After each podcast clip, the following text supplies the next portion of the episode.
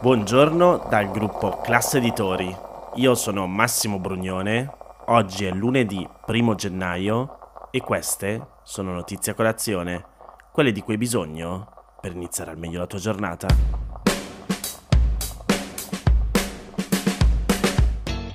Care concittadine e cari concittadini, un anno addietro, rivolgendomi a voi in questa occasione, definivo i sette anni precedenti come impegnativi e complessi. Lo è stato anche l'anno trascorso, così denso di eventi politici e istituzionali di rilievo. L'elezione del Presidente della Repubblica, con la scelta del Parlamento e dei delegati delle regioni, che in modo per me inatteso mi impegna per un secondo mandato. Lo scioglimento anticipato delle Camere e le elezioni politiche, tenutesi per la prima volta in autunno. Il chiaro risultato elettorale ha consentito la veloce nascita del nuovo governo, guidato per la prima volta da una donna. È questa una novità di grande significato sociale e culturale, che era da tempo matura nel nostro Paese, oggi divenuta realtà. Ho immaginato che la maggior parte di voi alle 20.30 di sabato 31 dicembre era impegnato a fare altro e così ho pensato di aprire la prima puntata di quest'anno con alcuni spezzoni del discorso del Presidente della Repubblica Sergio Mattarella, così da poter sentire direttamente con la sua voce le sue parole. Ho inserito quelli per me più significativi, se no, comunque, se andate sul sito del Quirinale o cercate su YouTube, potete trovare il video intero del suo intervento. Il 2022 è stato l'anno della folle guerra scatenata dalla Federazione russa. La risposta dell'Italia, dell'Europa e dell'Occidente è stata un pieno sostegno al paese aggredito e al popolo ucraino, che con coraggio sta difendendo la propria libertà e i propri diritti. Se questo è stato l'anno della guerra, dobbiamo concentrare gli sforzi affinché il 2023 sia l'anno della fine delle ostilità, del silenzio delle armi, del fermarsi di questa disumana scia di sangue, di morti, di sofferenze. La pace è parte fondativa della identità europea e fin dall'inizio del conflitto l'Europa cerca spiragli per raggiungerla, nella giustizia e nella libertà. Si prova profonda tristezza per le tante vite umane perdute e perché ogni giorno vengono distrutte case, ospedali, scuole, teatri, trasformando città e paesi in un cumulo di rovine. Di questi ulteriori gravi danni la responsabilità ricade interamente sull'aggressore e non su chi si difende o su chi aiuta a difendersi. Pensiamoci, se l'aggressione avesse successo, altre la seguirebbero, con altre guerre, dai confini imprevedibili. La speranza di pace è fondata anche sul rifiuto di una visione che fa tornare indietro la storia, di un oscurantismo fuori dal tempo e dalla ragione. Si basa soprattutto sulla forza della libertà, sulla volontà di affermare la civiltà dei diritti, qualcosa che è radicato nel cuore delle donne e degli uomini, ancor più forte nelle nuove generazioni. Lo testimoniano le giovani dell'Iran con il loro coraggio, le donne afghane che lottano per la loro libertà, quei ragazzi russi che sfidano la repressione per dire il loro no alla guerra. So bene quanti italiani affrontano questi mesi con grandi preoccupazioni.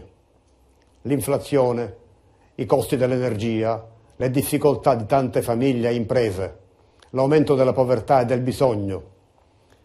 La carenza di lavoro sottrae diritti e dignità Ancora troppo alto è il prezzo che paghiamo alla disoccupazione e alla precarietà.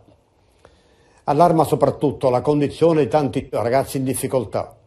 La povertà minorile, dall'inizio della crisi globale del 2008 a oggi, è quadruplicata. Le differenze legate a fattori sociali, economici, organizzativi, sanitari tra i diversi territori del nostro Paese, tra nord e meridione, per le isole minori, per le zone interne creano ingiustizie, feriscono il diritto all'uguaglianza. Ci guida ancora una volta la Costituzione, laddove prescrive che la Repubblica deve rimuovere gli ostacoli di ordine economico e sociale che ledono i diritti delle persone, la loro piena realizzazione, senza distinzioni. La Repubblica siamo tutti noi, insieme, lo Stato nelle sue articolazioni, le regioni, i comuni, le province, le istituzioni, il governo, il Parlamento, le donne e gli uomini che lavorano nella pubblica amministrazione, i corpi intermedi, le associazioni, la vitalità del terzo settore, la generosità del volontariato. La Repubblica, la nostra patria, è costituita dalle donne e dagli uomini che si impegnano per le loro famiglie. La Repubblica è nel senso civico di chi paga le imposte, perché questo serve a far funzionare l'Italia e quindi al bene comune. La Repubblica è nel sacrificio di chi, indossando una divisa, rischia per garantire la sicurezza di tutti, in Italia come in tante missioni internazionali. La Repubblica è nella fatica di chi lavora, è nell'ansia di chi cerca il lavoro, nell'impegno di chi studia, nello spirito di solidarietà di chi si cura del prossimo, nell'iniziativa di chi fa impresa e crea occupazione. Parlando dei giovani, vorrei per un momento rivolgermi direttamente a loro. Siamo tutti colpiti dalla tragedia dei tanti morti sulla strada. Troppi ragazzi perdono la vita di notte per incidenti d'auto a causa della velocità, della leggerezza, del consumo di alcol o di stupefacenti. Quando guidate avete nelle vostre mani la vostra vita e quella degli altri. Non distruggetela per un momento di imprudenza. Non cancellate il vostro futuro.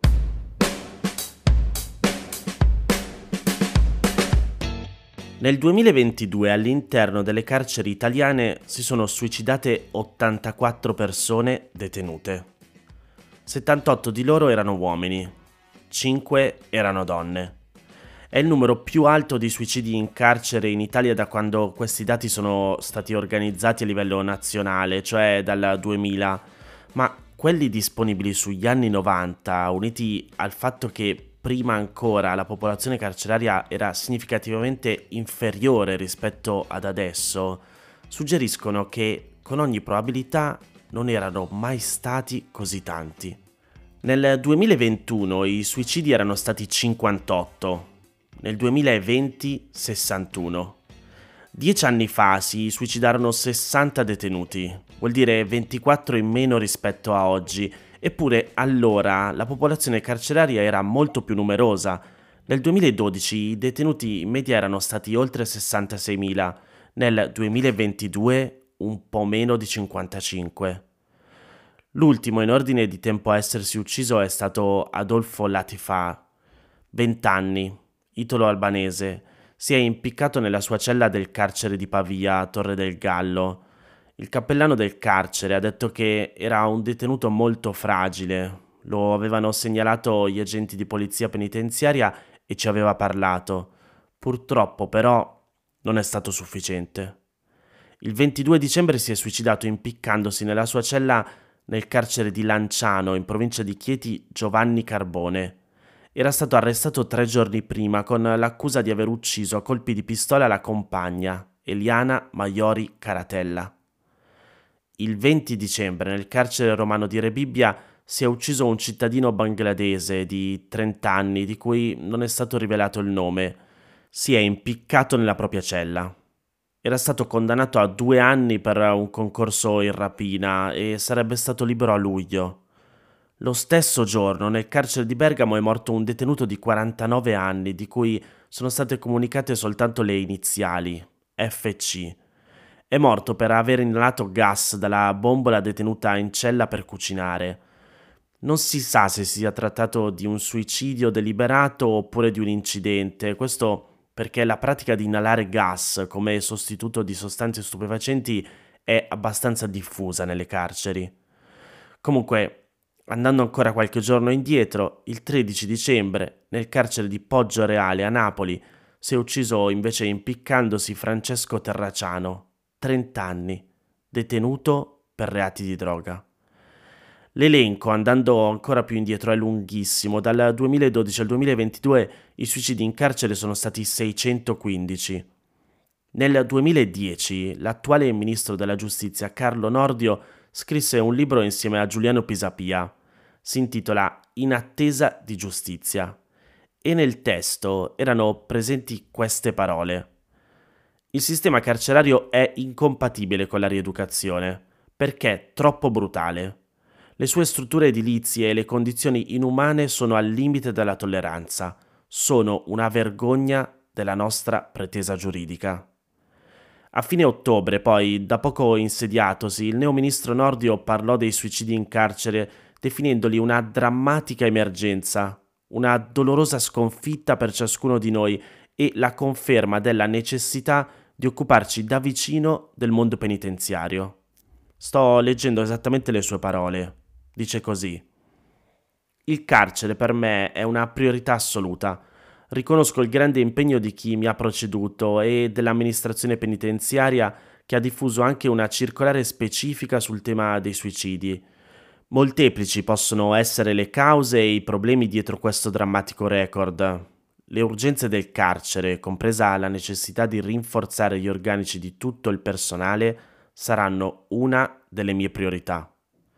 Se guardiamo i numeri, secondo i dati forniti da una relazione del Garante Nazionale, tra le persone detenute che si sono uccise nel 2022, 33 erano riconosciute con fragilità personali o sociali, cioè senza fissa dimora o con disagi psichici. 49 persone si sono uccise nei primi sei mesi di detenzione e di queste 21 nei primi tre mesi dall'ingresso nell'istituto. 15 si sono suicidate nei primi 10 giorni di detenzione, 9 nelle prime 24 ore.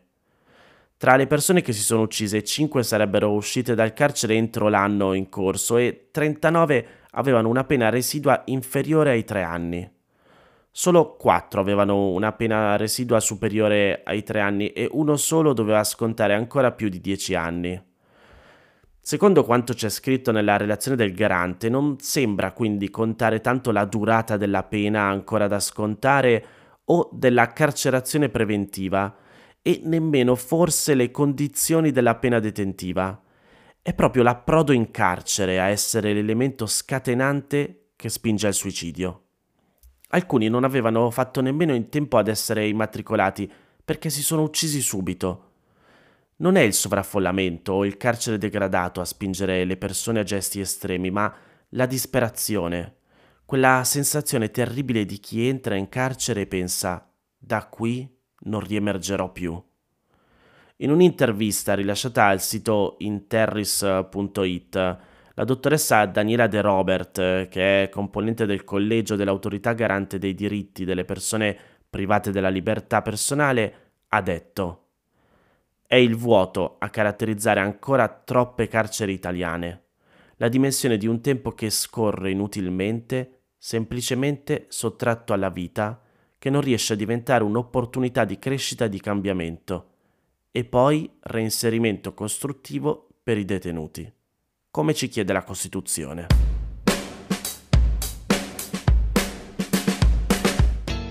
L'ultima è un'informazione di servizio, ma credo che sia utile. Il Ministero della Salute ha pubblicato una circolare in cui vengono aggiornate le regole sulla gestione dei casi di coronavirus, seguendo le indicazioni contenute nel decreto su rave party. Che voi vi chiederete, ma come sul rave party si parla di Covid? Sì, non so se ve lo ricordate, ma dentro quel decreto c'era un po' di tutto. Comunque, tra le altre cose, il decreto appunto aboliva l'obbligo di tampone negativo per interrompere l'isolamento di 5 giorni previsto per chi è positivo al coronavirus e il Ministero quindi ha specificato le modalità con cui questa nuova misura dovrà essere attuata. La circolare stabilisce che per i casi che sono sempre stati asintomatici o che sono asintomatici da almeno due giorni, l'isolamento può terminare dopo 5 giorni dal primo tampone positivo o dall'inizio dei sintomi, anche senza un test antigenico o molecolare. Nei casi che sono sempre stati asintomatici può terminare anche prima dei 5 giorni, ma con un test antigenico o molecolare negativo. Per le persone immunodepresse invece le regole non cambiano, servirà comunque un tampone negativo per terminare l'isolamento dopo un minimo di 5 giorni.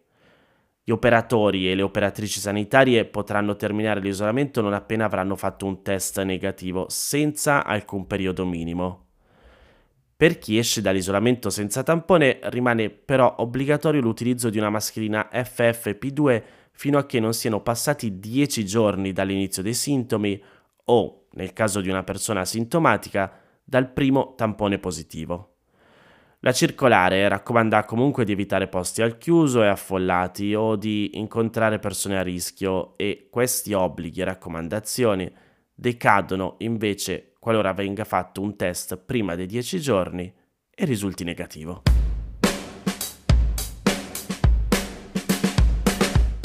Queste erano le notizie a colazione di oggi. Se volete suggerirmi alcune notizie o mandarmi i vostri commenti su quelle trattate, potete scrivermi all'indirizzo notiziacolazione.it.